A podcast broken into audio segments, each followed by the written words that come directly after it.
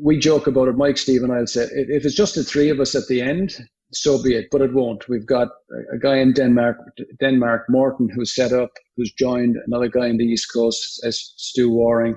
You know, it's just it's spreading, and we're all now riding together. We're you know, we're doing two and three hundred kilometer attempts just to get the hours. And sitting on a bicycle for fourteen hours is going to test test all of us. But um, it's just really, really an interesting way how somebody of my age has had to adapt and how the virtual world and social media can actually do good. And that's that's the big takeaway that I've had and a sense of community with a love of cycling that can be transported across the globe and, and bring more people along. Sport is for everyone. And typically on Fizzo, we focus on the world of professional cycling. However, today we wanted to talk to someone outside our usual realm of the show, Kieran Ronan. This week on Put Your Socks On.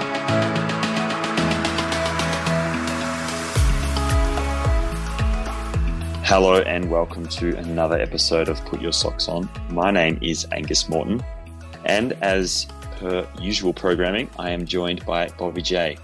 Bobby, how are things? Doing great, doing great. A uh, little bit of a respite in the the cold weather that we had last week. We um, had some summer days in December here in Greenville, South Carolina. So, been taking full advantage of that. We have our Fizzo alumni Larry Warbasse from AG2R visiting here in town. So he's been uh, kicking up the pace of our local kind of gentlemen's rides every single day. So, yeah, hanging in there. How are you doing? Mate, I'm doing well. I uh, witnessed a 24 hour track running race over the weekend. I was shooting a, uh, a film. And um, man, I tell you what, like people do some messed up things, but 24 hours around a 400 meter athletic track uh, is is next level. Yeah, if you want if you want to see if you want to see people put themselves through all hell, uh, you should you know go and go and spectate one of those events. Um, so you know the level of respect I have for for you know uh, ultra endurance athletes is very high, but ultra endurance athletes that decide to do something uh, as on something as mind numbing as as a 400 meter track is uh, is just another level above that completely. So yeah, that's how I've been spending my time over the last week, um, which has been you know eye opening. Nice, nice. Well, there was quite a bit of news, and again, we always have to start off with our put your socks on alumni. Uh, Allan Peiper, who was so gracious with his time, pretty much right after the Tour de France, to come on Fizzo. He wins the Crystal Bike DS of the Year award. That's got to be amazing. Um, you know, Alan's been in this sport a long time, and you know he he's had some health issues, which uh, we we hope he's getting on top of. But it's so great to see him get the recognition that he deserves after so many years in the sport. And um, let's just say, not many people have his level of passion and dedication to the sport of professional cycling.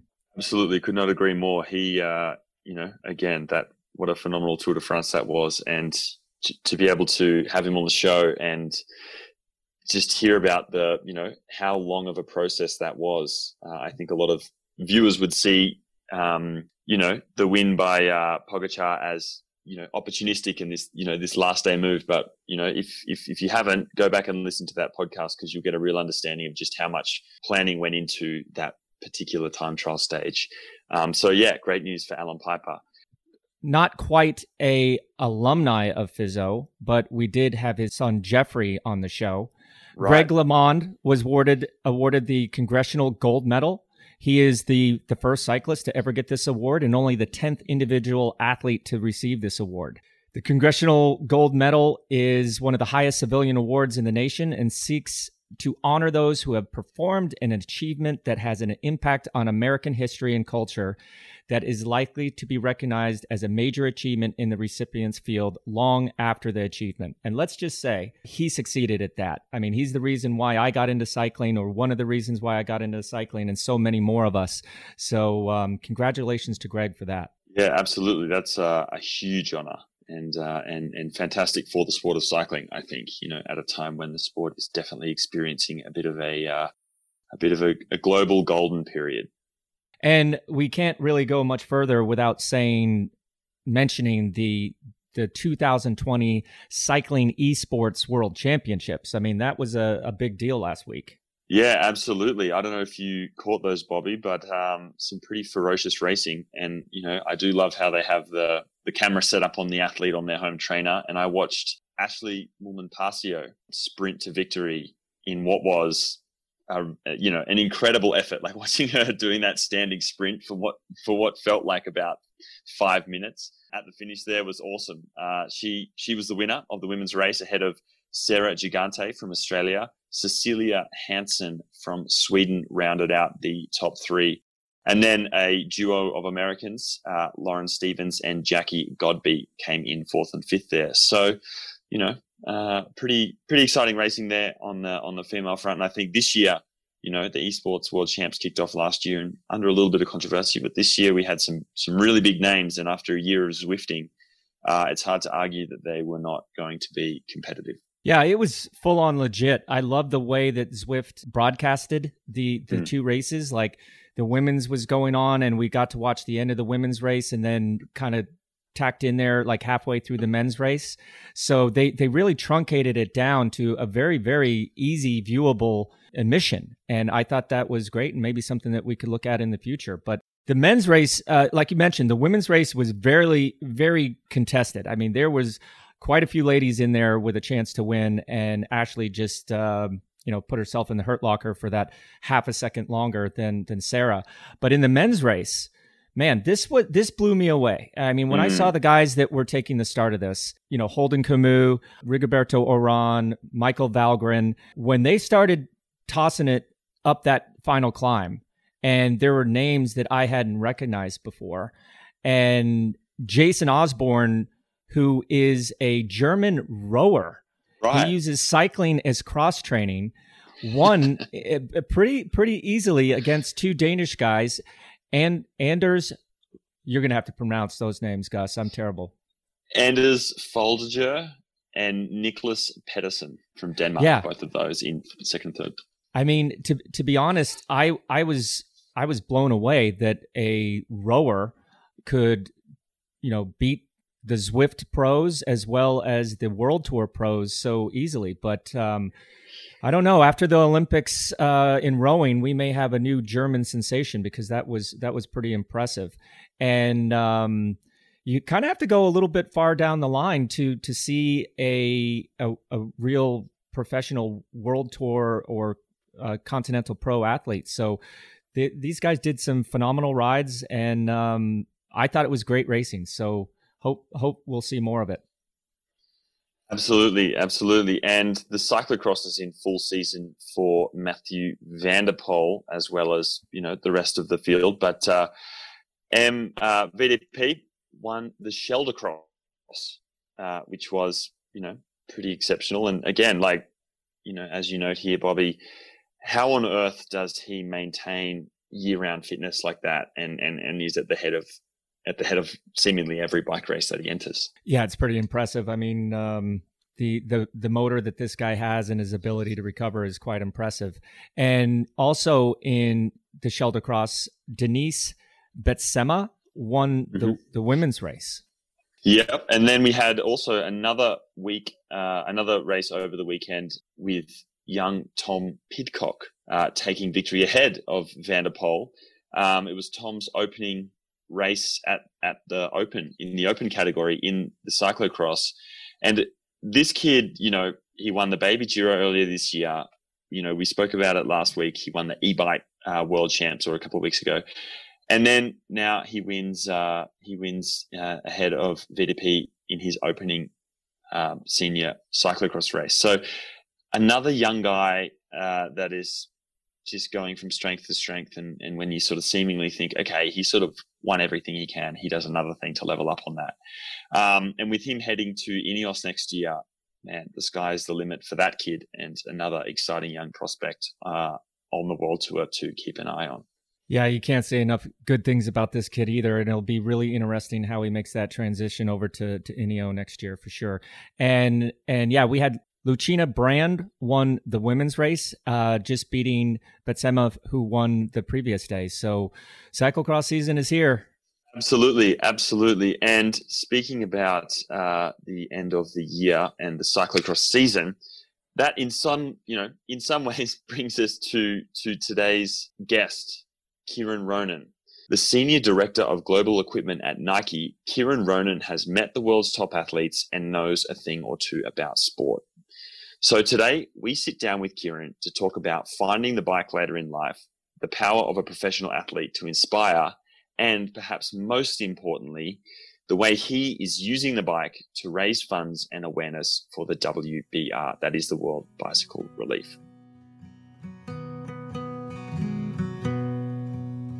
Need a last minute holiday gift idea? Active Pass is the perfect gift for any cyclist on your shopping list. And the best part is there's no shipping involved. You schedule when you want us to send the email to the gift recipient. Loaded with members only benefits like over a thousand training plans, event access, exclusive content, magazines, books, meal plans, healthy recipes, and more. Active Pass is the gift they'll use all year round. We have a special offer for Put Your Socks On listeners. Save 20% on Active Pass gifts now during our last chance holiday gift sales. Visit velonews.com slash ActivePass that's velonews.com forward slash ActivePass and save 20% on active pass memberships. Your friends and family will thank you. Offer expires December 24th.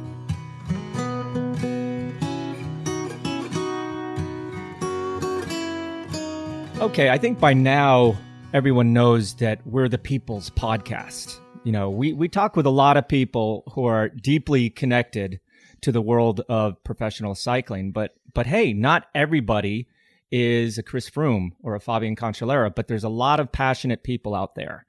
So, Kieran Ronan, welcome to Put Your Socks On. Bobby, thank you very much indeed. Gus, uh, it's an absolute honor and pleasure to be here. You know, just looking back on some of or listening to some of your recent podcasts, you know, Chris Froome, Michael Rogers, Fabian Cancellara, and now you have me on. This kind of has my head scratching a little bit, but it's not about me. It's here to talk about, as you said, putting people on bicycles and maybe sharing a little bit of my story along the way of how extremely overweight fat people can get on a bicycle and do things that they never imagined with the help of a lot of former professionals. And maybe we get into that a little a little later. But um, as you called out, I'm I'm yes, I'm employed by Nike. Um, I happen to be very fortunate to run our equipment business from a product standpoint. Uh, 27 years with Nike, I've worked across and visited over 34 countries and have been amazed this last eight months because of COVID, how we've all learned to connect through a computer screen and how character comes out on a computer screen. And I can maybe touch a little bit on that when we get into the uh, Zwift Zwift conversation and, and how we are here today to talk about this. Absolutely, and and you just alluded to it a little bit just then, but I want to ask you. You know, you found cycling later in life. Can you tell us what led what led you to the bike and and the sport of cycling? Yeah, great, great question, Gus. In, in simple terms, we I was very fortunate with the company. I moved to Holland, our European headquarters, uh, at the end of uh, 1999. And Holland, as you're all well aware, is you know if you don't have a bicycle, there's something seriously wrong. And I cycled to work. I had a, a, an, an Opafiets and it just grew from there. And a couple of colleagues, you know, to mention names, hopefully they will listen to this. Paul Santon, you meet people along your, your life that have a, a massive impact. And I, I, with your permission, a few names will, will come out. But I worked with Paul Santon and there was a, a, a vicious rumor going around that a team were getting together to attack the, the Étape Tour in 2005. So this is the end of 04 I have a big zero coming in a birthday the following May. And I thought, we have an old saying in Ireland when there's a zero approaching in your age, adapt or adjust six months ahead. Because when the psychological warfare kicks in, when you hit the zero, you're playing catch up. So I thought, okay, with that in mind, I put my name forward. I was give or take 120 kilos, or in American language, that's 260 pounds ish and I was met with hysterical laughter.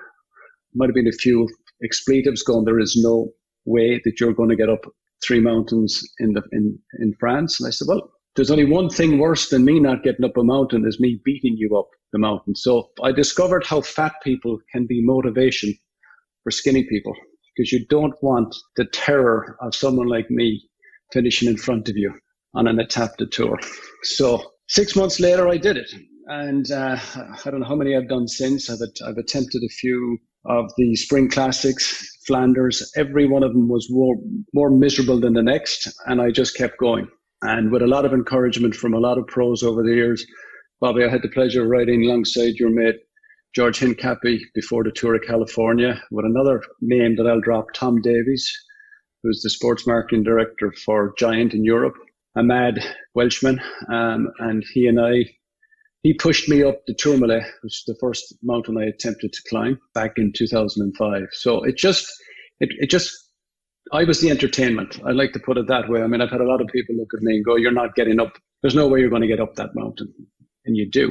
And then you find you find the the connection that you get with people irrespective of fitness level irrespective of what it is but to suffer on a bicycle um, and i've played some you know somewhat barbaric sports that we have in ireland it's a different set, of suffering and there's it, it binds people together in a way that you have to do it to appreciate it and then someone got me involved and now how, how do i get people involved myself and, and give back so to speak um, despite the abuse I took along the way. Well, let me just start off by saying if the Tourmalet was the first climb that you ever did, you definitely started off in that um, expert level as far as uh, European climbs go. But I think that your journey is very inspiring to the masses that have yet to be exposed to this relatively new uh, indoor riding platform. We have a lot of them out there. You know, you have become the Zwift master uh, especially since the the the whole you know COVID pandemic. Mm-hmm. I did a little digging.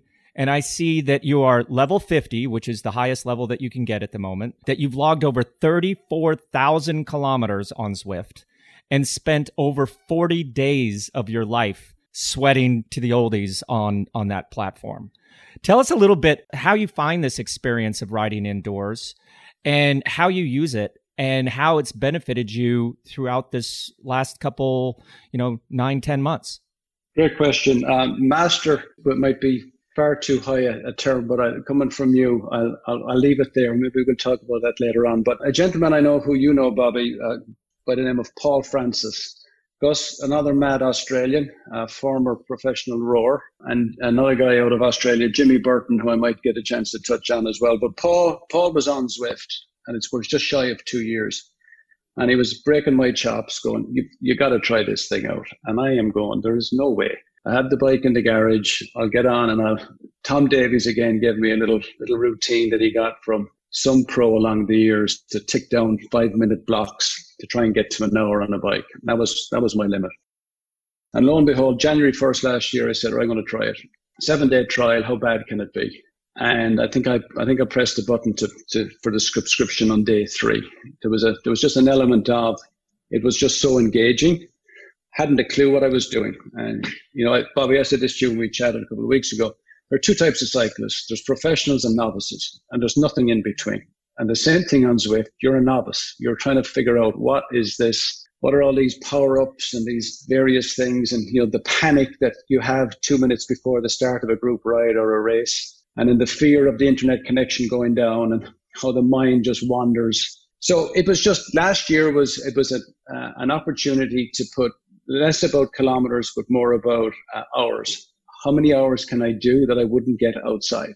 And uh, actually, last November, uh, the 15th of November, I was I visited with Specialized down in Morgan Hill. With I was riding with Mike Sinyard, Colin Day, and, and Mark Cody down there, trying out the, their new electric road bike or pedal assist bike. And uh, you talked about this in some of your recent podcasts, which I think is, is phenomenal to hear someone like you say it doesn't matter what you're riding if you're getting out there and what the power of pedal assist can actually do for the not just the industry but people in general across the globe. And I got this opportunity. Colin Daw is a former US national amateur road champion who would ride with me for two minutes normally during a warm up. And I got to ride an hour and a half with him and it just changed the whole impression that I had of you know what this can actually do in terms of, of bringing people together in a way that you would never happen because to use a term you mentioned a couple there's an elitism to the high end of any sport. But now suddenly and and you know the elitism of the sport you look at bike racing and we've all watched it you've competed on tv the spectators are banging you across the back of the head as you're climbing a mountain. Where do you get that opportunity in other any other sport? You don't. And now suddenly this opens up this whole new world. So anyway getting back to the Zwift question, apologies. So November the 15th, I got back. I'd actually been in Asia prior to that for a couple of weeks, so I'd been off the bike. And as a result of Zwift, um, and around about the same time last year in Nike, we came up with a, a term, you know, make sport a daily habit. And I thought, well, if you're going to embody that, can I do it? So here we are, December 15th, 14th, 15th, and I have not missed a day on the bike since November 15th of last year. That's hours wow. I wouldn't I wouldn't have got. So your your numbers, Bobby, to your point, have come as a result of that and just becoming putting your word you're putting your money where your mouth is, so to speak. Your word is your bond. I'm gonna try it and that's how that's how I got into it. And I guess like to speak, you know, more broadly about your experience in the sporting world, you know, you said you've been at Nike, Nike for, for 27 years. With your, you know, with the relationships you've had and, and, and the encounters you've had with some of the most influential athletes, you know, across a very wide range of sports. Um, I'm interested to hear, like, where have you seen sport have the greatest impact on the lives of the general public? Great question, Gus. There, there's just there are just so many. I mean, when I started with Nike in Ireland in '93, you literally couldn't give the product away. I mean, we were just a, a, fledgling sporting brand at the time, obviously hugely successful in the US. And you just look at the overall global sales at the time compared to where we are now, it was you know, significantly less. And then, you know, we got into global football, soccer at the time. We decided to get into that really get in, in 1994. And that just changed the trajectory of everything because it's the, it's the global sport. And you just see the excitement. I mean, I've, I've been involved in, in product teams for since I moved to the US 14 years ago. And going out to meet with, with kids, consumer focus groups, and just seeing the excitement and the, the, the desire in their eyes when you when you bring out a, a, a shoe, piece of clothing, or in my case now these days, you know, bringing out the new football that we launched earlier on this year, and just the sheer excitement and belief that they can with this product whether not just ours but anybody in the industry how that can change and transform them. And then when you get when you get a, a, a professional athlete to get down and talk to them at their level. Just the power and influence that the you know fans. The term fans comes from fanatics. People are fanatical about whether it's teams or individuals, and to get part of that and having an athlete just give give somebody a pat on the back or a word of encouragement, it can change not necessarily their sporting prowess, but their life in general, how you give motivation. You know, again, listening to some of the athletes that you've had on after crashes, coming off in injury, you know, looking for motivation.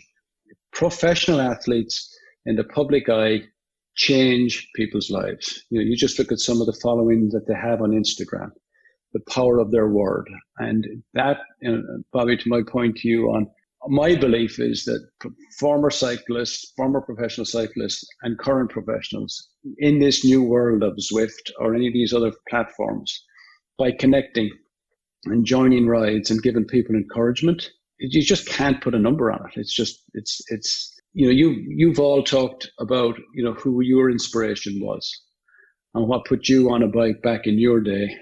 And Gus, you know you when you when you retired the first time and then moved into the, the film industry? Like, who was your motivation there? People are people. You know, water finds its own level. And if you get a chance to connect with someone of your caliber, it, it changes people's lives, irrespective of age. And not just talking about kids, you know, people like myself who can get inspired by a bit of encouragement from, from someone like yourself to, to keep going. There's always another hill. I remember riding with Brian Holm and Tom Davies down in, in Palo Alto a number of years ago, and Brian Holm was just giving me dogs abuse. Brian actually spent some time as a child in Ireland, and I'm not able to breathe. We were out riding with the uh, higher, Team High Road at the time prior to the Tour of California, and I'm just getting dogs abuse. But yet, you're not going to give in. And when we got back at the end of the day, we might have had a might have had a pint or three that night, and Brian and I chatted about cycling in his day And it was 150, 160 kilometers a day training rides with a napple and one bidon of water. And you just think how the industry has changed, how sport has changed with wellness, nutrition, rest, recovery. Things, if you mentioned it when I was back playing sport, you'd be ridiculed for being something that I can't say on, on live on, on air. the power that the likes of you have in changing people's lives, you just you can't you can't legislate for it. It's huge. Other than a ride on on Zwift or a kudos on Strava, yeah. looking at the sport of cycling and the professional tour that we have, how can professional cyclists use their platforms to get more people on bikes? Is it as simple as a hand gesture, a wave, uh, coming on a podcast, for example? But in your eyes, uh, I'd be interested to hear what, what you think about that. Just, you know, so if I give you, maybe I'll just give you the quick Zwift story um, of how how it went from a daily exercise to actually something that has combined with COVID and human human nature in and of itself. So back in March, I'm on a group ride, um, early morning, and I get there's two guys who are doing a lot of chatting. You know, there's always there's always a couple of people who are a little bit more vocal than others. So the screen is lighting up. Guy called Steve Cambria, who's uh, out of Staten Island in New York, and Michael Ziok out of Bellevue in Washington. And they asked if anyone had a pair of strong legs would help at the back. So I'm still, you know, I, I have trouble t- texting standing up, not to mind on a bicycle, but I just said yes, drop back and did a little bit of helping. That was in, that was the back end of March. Uh, at the end of June, this lunatic in, up in uh, Washington said, "We're going to do Everest."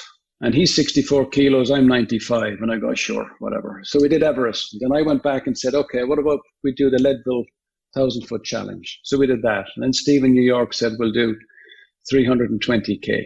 And with that, as this evolved, what occurred to me was the character that is in the that is in the human flesh that appears on a virtual avatar by words and actions inside is the very same as outside so here's two guys mike at the time was actually doing a little bit more leading um, with the yellow beacon and steve was was the um, red beacon sweeper and I've actually since Mike has, has come down to Portland and we've ridden outside with um, with a memorial ride for a very close friend of ours, former friend who did a lot of cycling, did the etaps with us, Holger Bijman, who passed nine years ago. And Mike came down, and he was exactly the same character on the bike outside as inside.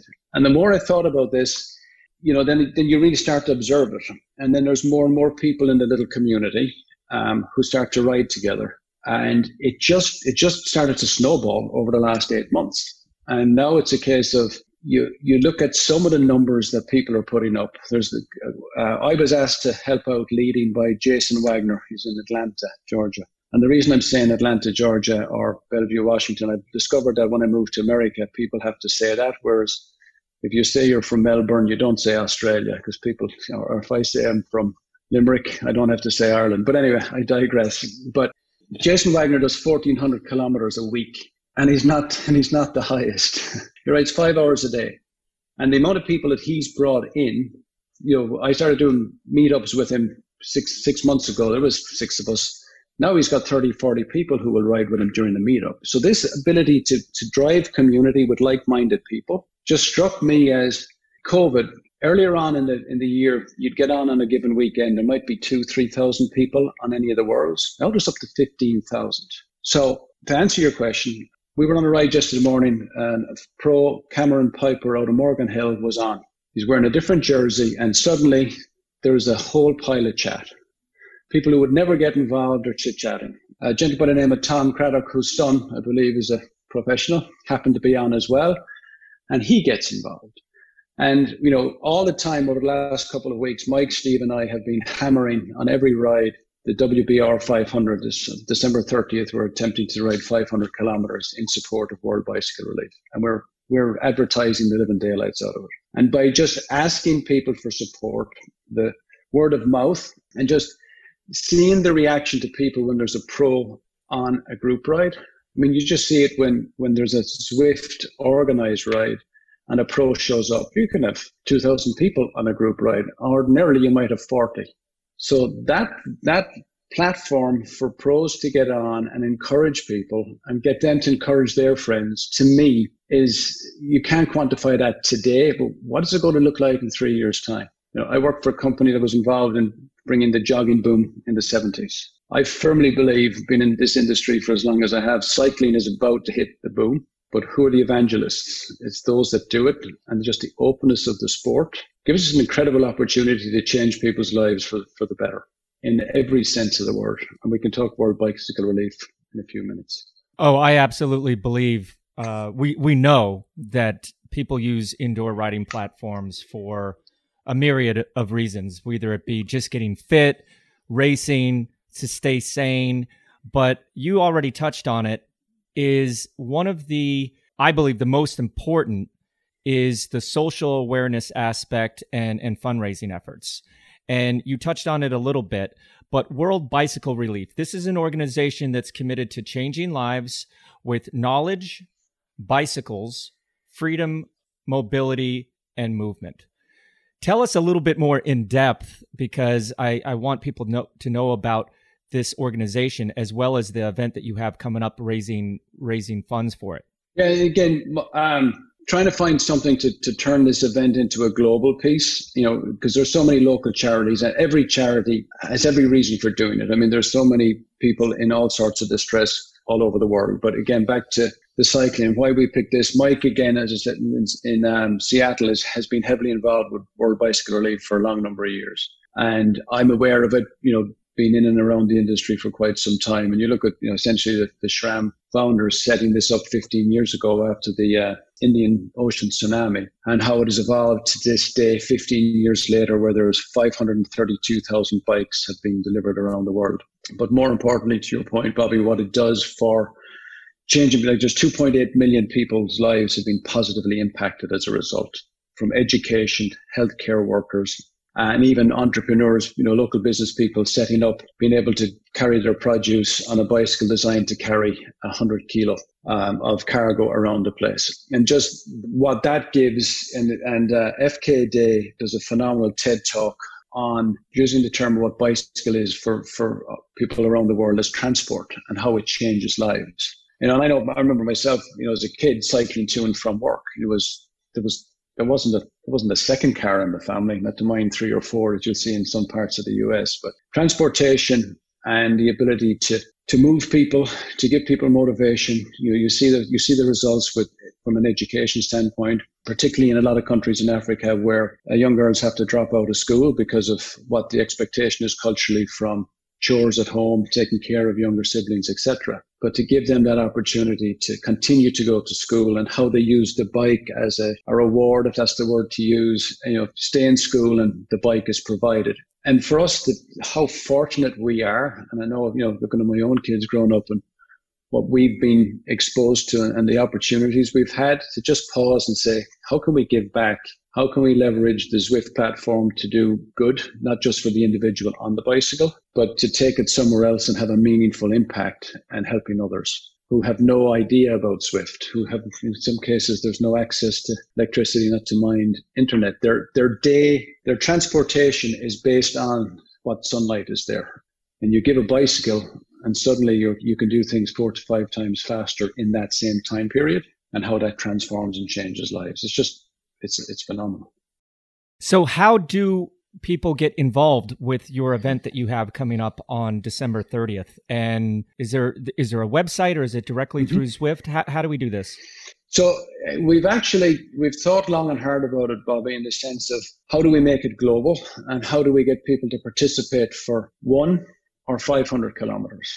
You know, I was joking the other day that I'm going to get my own relay team of 499 people and myself um, as opposed to having to do the 500 on my own. But you know, we're just, and it's again, it's back to it's back to how do you find motivation, right? Not scaring people into say that you have to do 500 kilometers. There is a few of us idiots who will definitely do our damnedest to go the distance. Um, but it's just again trying to circumnavigate the Zwift setup, right? So it's not going to be an advertised event per se, although we would love if Zwift did send an email out to that effect. So our thought is as follows: we're going to use the Tempus Fugit course on Watopia just because of the out and back nature. If people need a little rest stop, they can stop two or three K out before the turn and then jump back on when the group comes back. So essentially, we're going to publicize or advertise. We have a group page set up on, on Strava, which is um, Strava Groups WBR 500.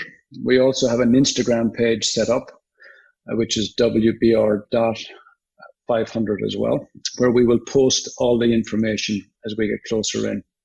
And our attempt is to have team, excuse me, time zone captains scattered across the globe that people will follow on Zwift Companion so when you click on the, on the day of the event, you go to Watopia, Tempus, you look for the name.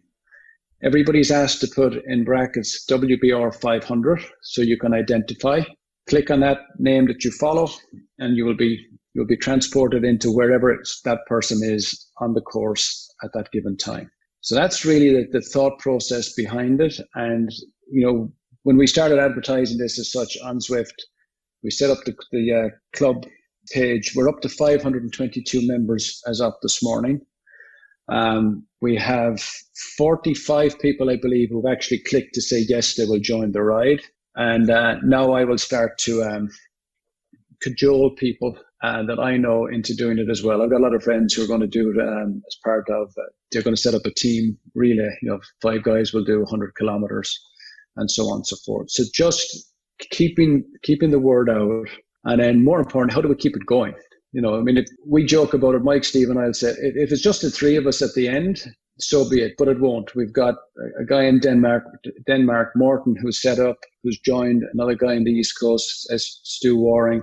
You know, it's just it's spreading, and we're all now riding together. We're you know, we're doing two and three hundred kilometer attempts just to get the hours. In in my case, the lower back at, at, at six foot five, sitting on a bicycle for 14 hours is going to test test all of us. But um, it's just really, really an interesting way how somebody of my age has had to adapt and how the virtual world and social media can actually do good.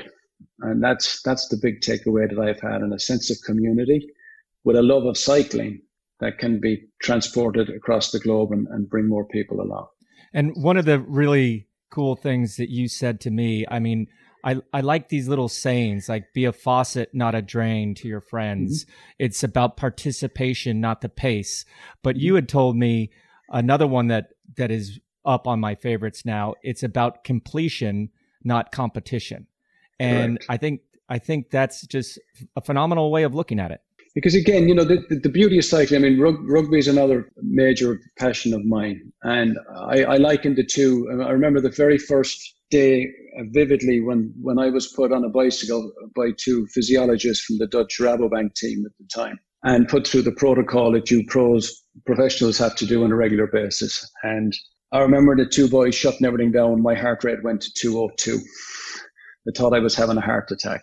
And I remember very vividly about what am I doing, where am I going, and, and, and everything else that's associated with this. To, to, to just take it to a point now today that, yeah, my, my comment back then was to, we are going to complete this thing if it kills me. It nearly did before I even started. But this, the connection between rugby and cycling is there are no names on the back of a shirt. Yes, on the team, you have when you're riding, you've got your you've got your number on the bicycle. There's not a name. I know the tele, that the commentators know who you are, and so does everybody else watching. But there's a there's a, a story told about Paul O'Connell, Irish international, captain Ireland, um, played for Munster. Incredible, incredible individual. He's one of the you know top ranked rugby players that ever laced up a pair of boots. And he just talked about that a number of years ago. He actually came and spoke, if my memory serves me correctly, uh, to the Ryder Cup team, the European Ryder Cup team. So how sport you can take things from other sports. And he talked about when you're handed that number and it is your responsibility to show respect for that person who was there before you and hand that jersey over in as good, if not better state to the person who's coming behind you. And I just, and it always struck me that in a similar vein with cycling, it doesn't matter what size you are. You have a part to play in a team, right? Whether it's someone who's going to sit on the front, do a lead out, climb up a mountain, whatever it is, you have a you have a part to play, and everybody respects that position, and they put trust in you to do that. And that's what I just see with within cycling, and even within the world of how Zwift have actually managed to calculate through the algorithms of power to weight ratio. It's it's watts through a pedal and how you can how you can change somebody by you know I was on a couple of weeks ago and I, there was a, a, lad with an Irish flag and I noticed he was doing 400 and, he had 467 kilometers on the bike and he called out to say I'm doing this 500 for charity. And I thought it just the coincidence what we're doing. Uh, I was due to get off the bike. I texted I texted the boss and I said I need another hour um, I'm going to help this fella get to the finish and we were just chit chatting and he got we ended up doing 508 kilometers I just thought to myself, it's just, it, it was the very same when we were back playing as kids in the street. How you help somebody, somebody's giving it back to you. And it's just, sometimes it's just that word of encouragement, back to your earlier question, the thumbs up. But a word, a spoken word can change it. You can feel that the, the heckles coming up on the back of the neck when you get a compliment. Just, you know, just at that moment before you bonk, but then turning it into a positive, how that the, the, the body takes over and the endorphins kick in and you just, you find strength because somebody gives you encouragement. And that's what I feel that professional cyclists can give to the rest of us. And on that, looking forward to or to, to, to 2021 and beyond, what are you most excited about in the world of sport coming out of this pandemic, um, but also looking forward to to the future? It's it's a, a phenomenal question, because you, you you're you're rattling me with quite a few great questions to be fair. you know, the we talk about again being in the industry. I mean, we're all in is is the return to sport with from a spectator standpoint. That live aspect to that, right? We saw we saw great results of that in during the tour this year with with spectators back.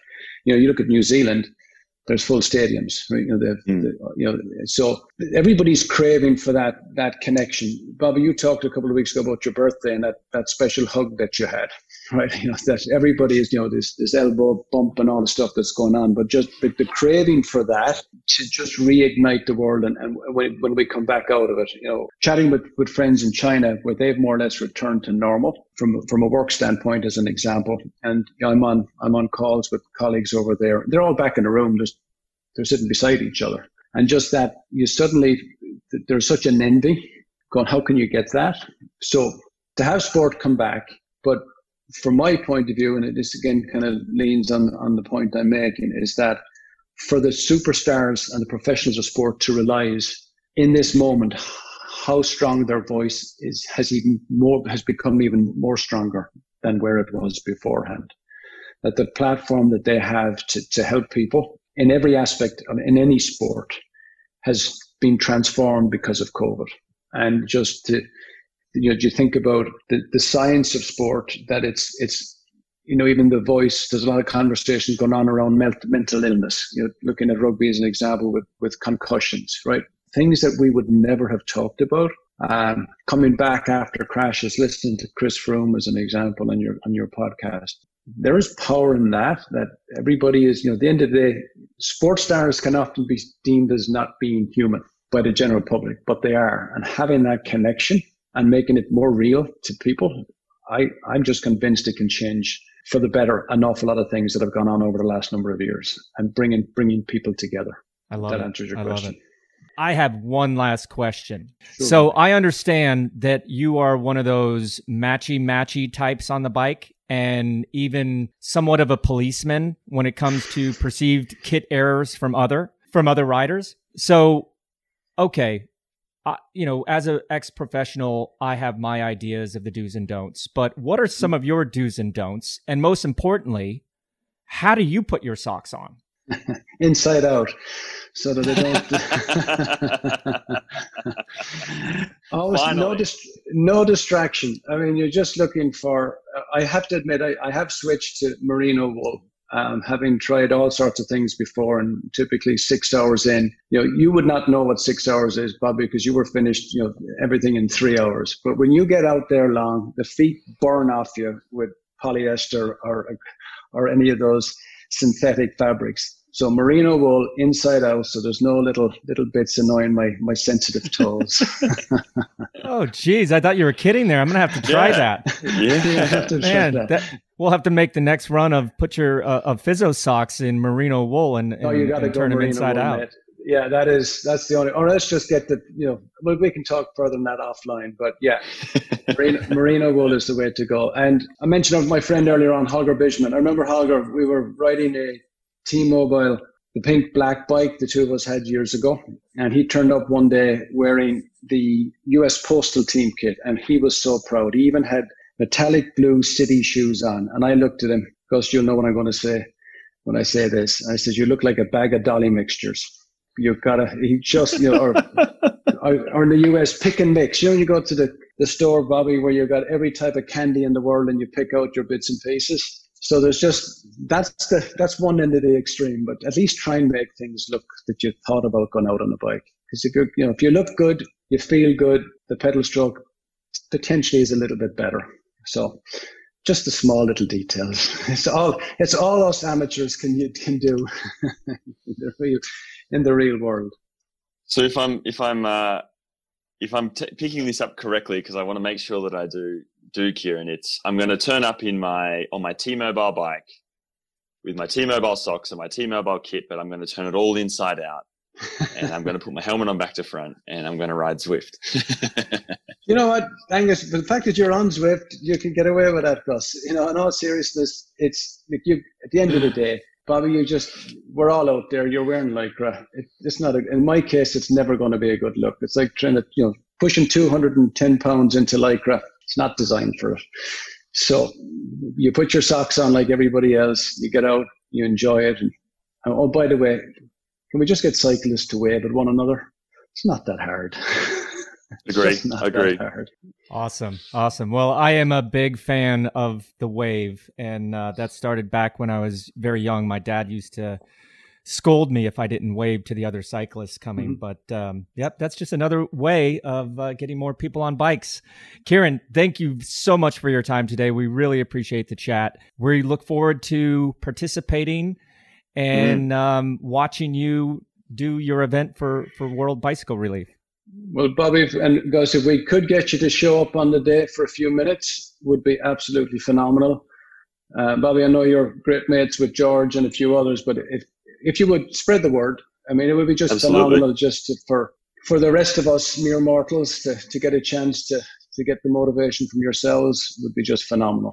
And uh, I look forward to chit chatting with you on the day. And again, from my standpoint, on behalf of the team, that have put this thing together. Thank you. I mean, huge honor, uh, privilege to chat with you both, and uh, I really do appreciate it. Thanks a million. And that's it, everyone. That's all we have time for this week. Hope you enjoyed this episode, and thank you again to Kieran Ronan for joining us. You can find all our past episodes, as well as a ton of other fantastic cycling journalism over at velonews.com. Please continue to listen, like, and subscribe at whatever your favorite go to podcast site may be. Just search for Put Your Socks On or PYSO, P Y S O. We appreciate your support and please spread the word by telling your friends about us. You can reach out to us on social media at PYSOPod on Twitter or at That Is Gus and at Bobby.Julich on Instagram. Until next week, thank you so much for listening. My name's Angus Morton. Thank you, everyone. This is Bobby Julich reminding you to stay safe, stay sane, stay calm, and don't forget to put your socks on.